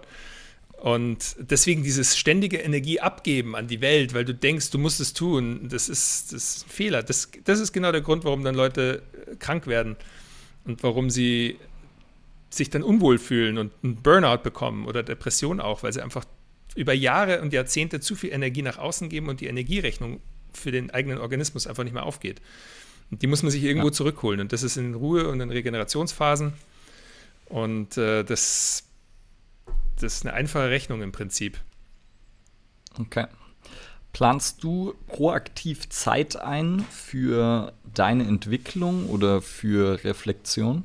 Nee, also ich bin tatsächlich recht gut darin, die Zeit zu vergessen, was ein Problem ist für mein Umfeld, weil meine Mitarbeiter teilweise wirklich damit mir äh, echt zu kämpfen haben, weil ich genau eben da recht untypisch deutsch bin, dass ich oft sage, hey, ja, lass uns das morgen machen und dann bin ich aber morgen eigentlich ja in Wien äh, beim irgendwie Interview und das fällt mir dann erst ein, wenn ich dann dort bin. Und das ist so eigentlich ein Talent und eine Bürde, würde ich sagen. Das, das wahrscheinlich heißt meine Firma deswegen auch Flowgrade, weil ich gerne im Flow bin und mich eben auch versuche wirklich zu, zum Beispiel jetzt bin ich gerade zu 100 Prozent mit meiner Aufmerksamkeit bei euch und bei diesem Gespräch. Und ich denke jetzt gar nicht drüber nach, was ich jetzt danach noch zu tun habe. Und es kann durchaus sein, dass es noch ein paar Sachen gibt, die vielleicht dann auf den nächsten Tag verschoben werden. Aber ist okay und life is messy, so und ich denke eben mit diesem, also alles immer perfekt haben zu wollen und geregelt haben zu wollen, das ist für mich nicht, äh, nicht das Ziel. Und wenn es um meine Selbstentwicklung geht, also wenn ich das Bedürfnis habe, das zu tun, dann, dann also ich habe Gott sei Dank die Freiheit aus beruflicher Sicht auch, dass ich das oft machen kann. Ich bin jetzt nicht wirklich anderen äh, so, zumindest nicht keinen Vorgesetzten Rechenschaft schuldig. Und das heißt, manchmal passiert zum Beispiel, da denke ich mir an einem Mittwoch, boah, nee, ich habe jetzt die letzten Tage voll durchgepowert, ich brauche jetzt eine Pause, ich fahre jetzt an See. Und dann fahre ich an See. Und das kann ich eigentlich recht gut. Also außer es ist natürlich jetzt ein wichtiger Termin. Ja, ja, ja, klar. Also es klappt nicht immer, aber ja, das ist natürlich dann auch irgendwo Vorteil, wenn man selbstständig ist. Das ist tatsächlich ähm, ein großes, großer Luxus. Das, dessen bin ich mir schon bewusst. Ja. Hast du sowas wie einen äh, Fünfjahresplan? Ich habe immer wieder mal Fünfjahrespläne, die ich dann auch schnell wieder verwerfe, äh, weil sie sich dann nach einer Woche wieder, wieder komplett neu lassen, plan, äh, planen lassen. Ich versuche allerdings schon, ich merke schon, dass es Sinn macht. Also besonders, es kommt ganz drauf an. Ich finde für mein, mein Leben, ich bin schon jemand, der gerne aufsteht und sagt, da, ich bin, ich freue mich drauf, was mir heute passiert. Und gleichzeitig was businesstechnisch funktioniert das nicht ganz so gut. Und das heißt, ich habe ja auch Angestellte und die wollen ja auch jeden Monat bezahlt werden. Und das heißt, da muss man schon ein bisschen planen. Und da plane ich dann schon voraus, dass ich zum Beispiel gerade businesstechnisch ist die Akademie jetzt wichtig und wir bauen das aus. Und da habe ich jetzt schon einen Plan, dass wir jetzt ein, einmal im Quartal einen neuen Kurs rausbringen, dass wir äh, wöchentlich versuchen zumindest auch den Podcast zu machen und Blogartikel rauszumachen und das natürlich an den Zahlen auch tracken, wie sich das entwickelt und auf die Sachen uns fokussieren, die dann wachsen. In meiner persönlichen Entwicklung, ich würde eher sagen, weil Fünfjahresplan, finde ich, wenn es ums Herz geht, dann hören diese Sachen, dann werden die einfach immer eher fluider und fluffiger. Und bei mir sind es eher diese großen Ideen. Zum Beispiel, ich hätte wahnsinnig gerne irgendwann auch Familie. Also das ist so eine Erfahrung, die möchte ich nicht missen wollen. Und das ist eher so, so ein Thema, aber das ist auch bei mir, da habe ich jetzt keinen Plan, dass ich sage, das sollte in fünf Jahren passieren oder in drei, wenn es passiert, dann passiert es.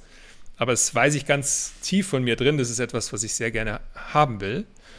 Mhm. Und das wird immer stärker fast. Also das wird von Monat zu Monat fast gefühlt oder Jahr zu Jahr bei mir jetzt stärker. Ich bin jetzt auch schon Mitte 30. Und das sind so die, die größeren Themen. Das andere ist, dass ich irgendwann mal ähm, auch in die so eine Mentorenrolle gehen will. Das ist auch, äh, wo ich auch jetzt mit den Online-Kursen mehr mache, aber dass ich vielleicht irgendwann mal vielleicht sogar einen Universitätskurs oder so lehren könnte. Also das sind auch so, so längerfristige Ziele, die in mir wachsen und Überlegungen, aber das ist nicht gekoppelt an den Zeitplan. Ja. Finde ich ganz gut. Also wir stellen die Frage jedem und weil äh, es gibt da sowohl, glaube ich, eben wirklich Leute, die so einen fixen Plan haben und das kann interessant sein, Vorteile haben, aber auch eben so ein, ja, man hat eine grobe Richtung und ob das jetzt fünf Jahre sind oder nicht oder eben ein paar Sachen, die natürlich strikt sind auch, wie du halt planen musst als Unternehmen vielleicht.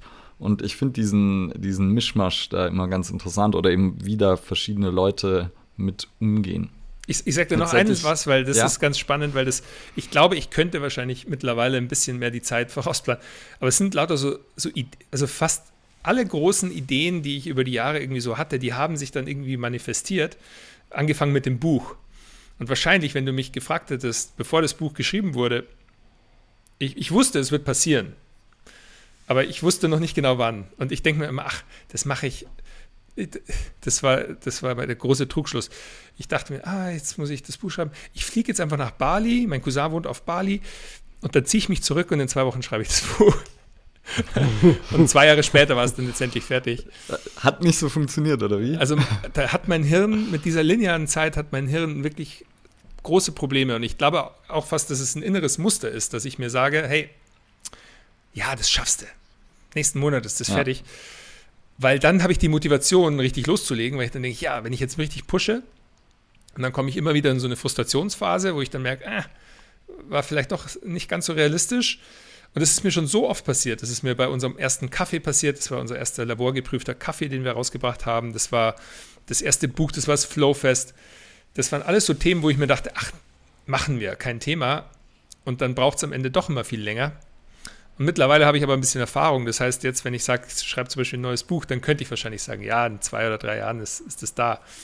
Aber ähm, ich denke, das, da glaube ich halt schon auch in Manifestation. Du baust es erst in deine Realität und wenn es dann da ist, die Idee, und du sie fast schon emotional spüren kannst, für mich ist es immer so, ich erinnere mich an meine eigene Zukunft. So, mhm. geil, ja, das Buch, es ist irgendwie bei mir jetzt drin. Ja, ich weiß, es wird kommen. Und ich kann es aber, also ich plane es halt dann nicht, sondern ich manifestiere es und dann nach und nach stückelt sich das dann so zusammen. Sehr cool. Ich habe noch eine vielleicht letzte Frage, weil dann äh, wir tatsächlich auch Termine haben. Ähm, und sonst, ich bin immer Fan davon, so lang zu reden, wie man halt äh, noch einen guten Gesprächsfluss hat. Ähm, was bedeutet Wachstum für dich? Ah, gute Frage.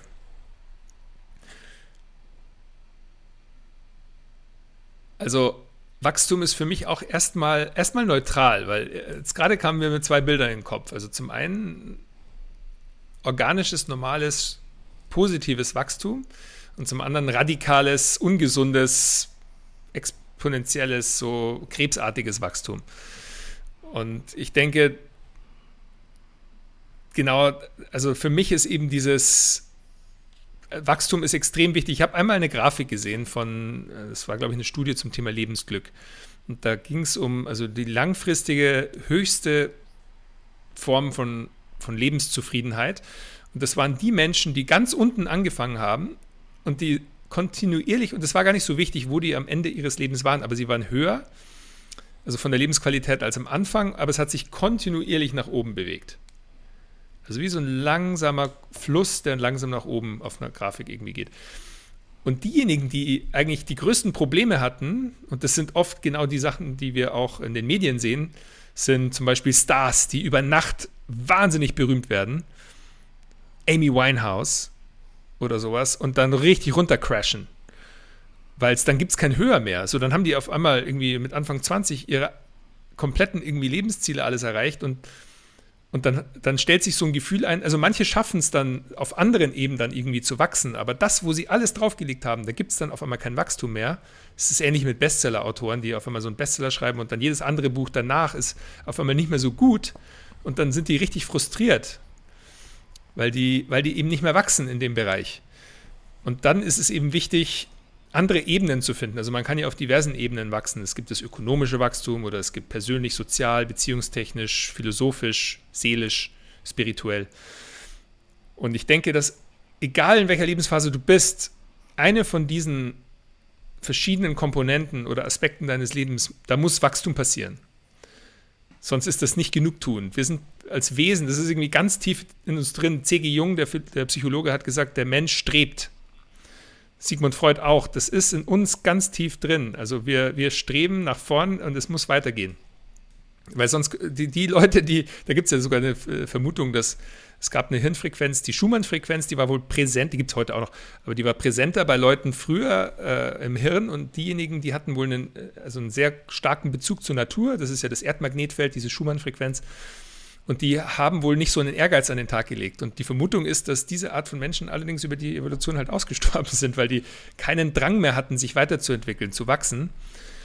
Und deswegen denke ich, dieses Wachstum, das von innen herauskommt, dieser Drang danach, wenn man den sich bewusst macht und den hervorholt und nicht das Wachstum von extern bestimmen lässt, dann etabliert sich ein gesundes Wachstum und dann erlaubt dein Organismus auch, sich die, genau die Sachen rauszufinden, die in deiner Lebensphase genau wichtig sind und die jetzt wachsen sollen. Und den vielleicht kanalisieren können in dem, was einem selbst wichtig ist und das Wachstum dahin lenken. Denn dein Herz weiß genau, wo es hin will. Man muss nur ein bisschen besser drauf hören. Sehr cool. Das war ein gutes Schön. Schlusswort, glaube ich. Ja, definitiv. Ja. Also, Max, vielen lieben Dank. Ähm, ich war auch äh, sehr aufmerksam und im Flow, glaube ich, die letzte bisschen mehr als eine Stunde. Ja, Wahnsinn, ähm, und Zeit ist verflogen. Super interessant, ja, ne? Geht super schnell. Ich hätte noch ungefähr Notizen für wahrscheinlich drei weitere Stunden. ähm, äh, vielleicht sprechen wir einfach irgendwann nochmal und ähm, ja, ansonsten danke, dass du dir die Zeit genommen hast. Und Sehr gerne. Äh, danke, dass du da warst. Und für alle unsere Hörer, danke, dass ihr zugehört habt. Äh, wie ja, immer, like, share, subscribe, äh, folgt uns, empfehlt weiter, schaut bei Max vorbei, at flowgrade, www.flowgrade.de, glaube ich. Genau, warte, ich mache jetzt noch einen Screenshot. Dort findet man das Buch, ja, sehr gut. Ähm, also dort findet ihr das Buch und sonst findet man das Buch überall, wo man Bücher findet. Ähm, seine anderen Produkte auch auf der Homepage und Co. Ähm, Instagram at Flowgrade. Sehr gut, ja, vielen Dank und ihr macht super Arbeit da. Ich, das sind Inhalte, die müssen die Leute hören, deswegen ich finde es super cool, was ihr mit dem Wachstumskompass macht. Und wir werden uns bemühen, dass ihr noch viele neue Zuhörer bekommt. Ja, vielen Dank. Auch ja. von meiner Seite, Max. Ähm, Danke, Cedric. Gerne. Ich meine, ähm, ich habe ja dich, das nochmal kurz am Rande, äh, damals 2015 war das, glaube ich, ja, kennengelernt, ähm, damals noch auf dem Summit. Ähm, genau, ich finde es spannend, ja, was, was, ja. was da habe ich. Äh, da hattest du noch kurze Haare. Getrunken. Ja, hatte ich noch kurze Haare, genau ähm, ja, und deswegen, ich finde es spannend, was jetzt in den letzten Jahren auch bei dir passiert ist und begrüße das sehr, ähm, was du da auf die Beine gestellt hast. Also von meiner persönlichen Seite und natürlich auch im Sinne des Wachstumskompass-Teams wünschen ich und wir natürlich nur das Beste. Und wie Ulo schon gesagt hat, ich denke mal, wir werden es auf jeden Fall nochmal sprechen, weil äh, es gibt noch viel zu besprechen. Ja, ja, sehr gerne. Nee, vielen, vielen Dank, dass ihr euch die Zeit auch nimmt und äh, das weiß ich sehr zu schätzen, ist nicht selbstverständlich. Mhm. Ja. ja, lustig, Cedric, du bist echt auch ganz schön erwachsen geworden irgendwie. Also ich weiß nicht, ich weiß noch vor ein paar Jahren, da warst du. Das ist nur die, das ist nur die Brille in dem Fall. Dadurch sieht er dann intelligent aus. Ja, danke schön. Danke ihr zwei, ihr macht super Arbeit. Also ich freue mich, wenn wir uns das nächste Mal in Person sehen und äh, gerne wieder für ein Interview. Machen wir. Sehr cool. Go for Flow. Okay, okay. Dann bis Go dahin. For flow. Ciao. Ciao, Leute.